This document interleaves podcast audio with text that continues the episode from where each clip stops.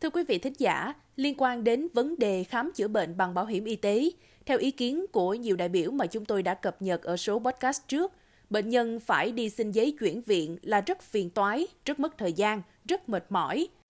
Hiện nay, một số quy định mới đã gỡ khó phần nào cho người bệnh khi xin giấy chuyển viện. Trong số podcast ngày hôm nay, chúng ta hãy cùng lắng nghe những chia sẻ của các chuyên gia y tế cũng như những giải pháp để góp phần giảm thủ tục phiền hà khi chuyển viện theo bảo hiểm y tế nhé.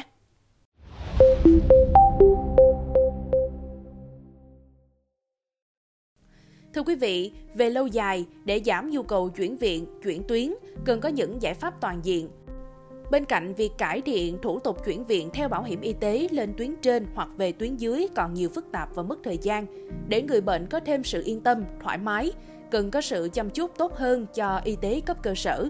Đây là ý kiến của nhiều phía khi bàn về những vất vả của người bệnh liên quan đến việc chuyển viện. Trao đổi với tuổi trẻ, bác sĩ Diệp Bảo Tuấn, Phó Giám đốc Bệnh viện Ung bướu, thành phố Hồ Chí Minh cho biết, hiện nay người bệnh muốn chuyển tuyến bắt buộc phải có giấy chuyển viện của nơi đăng ký bảo hiểm y tế.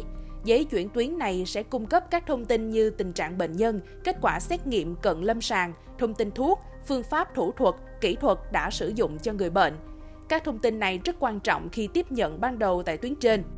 Khi người bệnh được chuyển về tuyến dưới thì giấy chuyển viện cũng là căn cứ để có thể không cần thực hiện các biện pháp chăm sóc sức khỏe, giúp tiết kiệm chi phí cho người bệnh và xã hội. Ngoài ra, việc chuyển tuyến cần đảm bảo đáp ứng yêu cầu khám chữa bệnh cho người bệnh và khả năng khám chữa bệnh từng tuyến, tránh quá tải, dồn lên hết tuyến trên. Việc này còn giúp tránh tạo khoảng cách về chuyên môn kỹ thuật giữa tuyến trên và tuyến dưới. Đồng quan điểm, bác sĩ Cao Tấn Phước, Giám đốc Bệnh viện Đa khoa khu vực Thủ Đức cũng cho rằng giấy chuyển viện là một trong những yêu cầu then chốt để tránh vỡ trận cho các bệnh viện tuyến trên. Cùng với đó, nếu tuyến dưới không có người bệnh thì không thể nâng cao được năng lực chuyên môn, phát triển kỹ thuật. Bác sĩ Phước thông tin, nhiều nước trên thế giới vẫn áp dụng hình thức chuyển viện, bác sĩ gia đình quản lý khu phố. Nếu muốn chuyển lên tuyến trên, phải có ý kiến của bác sĩ gia đình. Mới đây tại hội nghị do Bộ Y tế tổ chức, đại diện Bệnh viện Trung ương Huế kể về trường hợp có bệnh nhân ở tuyến dưới được chẩn đoán mắc polyp dạ dày, xin chuyển lên tuyến trên để cắt polyp. Tuy nhiên, khi thực hiện thủ thuật xong thì bác sĩ chẩn đoán mắc ung thư dạ dày. Lúc này, Bảo hiểm xã hội lại yêu cầu hướng dẫn bệnh nhân trở về nơi khám chữa bệnh ban đầu để xin giấy chuyển viện điều trị ung thư dạ dày để được hưởng bảo hiểm y tế đúng tuyến. Điều này gây phiền toái rất lớn cho cả người bệnh và bệnh viện. Thậm chí, khi người bệnh về lại cơ sở y tế tuyến dưới, tuyến dưới giữ lại làm các xét nghiệm, nằm viện một vài ngày rồi mới chuyển lên tuyến trên, gây mất thời gian cho bệnh nhân và tốn kém thêm các chi phí xét nghiệm, điều trị không cần thiết.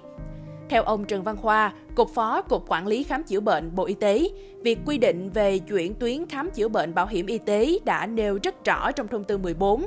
Với câu chuyện mà Bệnh viện Trung ương Huế nêu thì cách xử lý khá máy móc và không có trong quy định. Các bệnh viện cần nắm rõ quy định về chuyển tuyến hưởng bảo hiểm y tế để thực hiện. Đồng thời, khi có vướng mắc cần thông tin với bảo hiểm xã hội để được hướng dẫn triển khai đúng quy định. Anh Nguyễn Văn Toàn ở quận Ninh Kiều, thành phố Cần Thơ cho biết, người nhà anh có bảo hiểm y tế đi khám ở một bệnh viện tại Cần Thơ, nơi đăng ký khám bảo hiểm y tế ban đầu, nhưng sau đó bác sĩ kêu phải nhập viện để phẫu thuật can thiệp mạch vành. Gia đình muốn xin lên bệnh viện ở thành phố Hồ Chí Minh để phẫu thuật, nhưng xin giấy chuyển khá vất vả khi bác sĩ giải thích ở Cần Thơ cũng phẫu thuật được nên không được chuyển, dù sau đó cũng xin được giấy chuyển viện. Anh Toàn chia sẻ, Tuy nhiên, sau khi phẫu thuật về phải đi tái khám, bệnh viện tuyến trên yêu cầu cũng phải có giấy chuyển viện. Còn bệnh viện ở Cần Thơ nói phải nhập viện ở Cần Thơ một lần nữa mới cho giấy chuyển viện được khẳng định giấy chuyển viện là không thể bỏ được, nhưng theo bác sĩ Diệp Bảo Tuấn, hiện chúng ta đều đang chuyển đổi số, mã hóa dữ liệu, hồ sơ của bệnh nhân. Do đó, có thể thông qua hình thức hồ sơ điện tử để đơn giản thủ tục cho người bệnh và có thể liên thông được giữa các cơ sở khám chữa bệnh.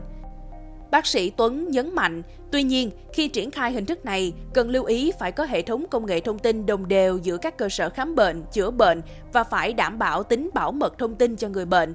Đại diện Bệnh viện Đa khoa tỉnh Phú Thọ cũng cho rằng để thủ tục chuyển viện được nhanh gọn, tránh gây phiền hà cho người dân, các cơ sở y tế cần đảm bảo thực hiện đúng quy định, áp dụng công nghệ thông tin để giảm tải thủ tục.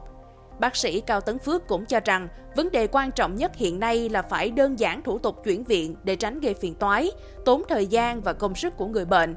Vì vậy, việc phát triển hệ thống công nghệ thông tin chung, liên thông, đồng bộ dữ liệu bệnh án giữa các cơ sở khám chữa bệnh trong cả nước, các tỉnh thành là rất cần thiết.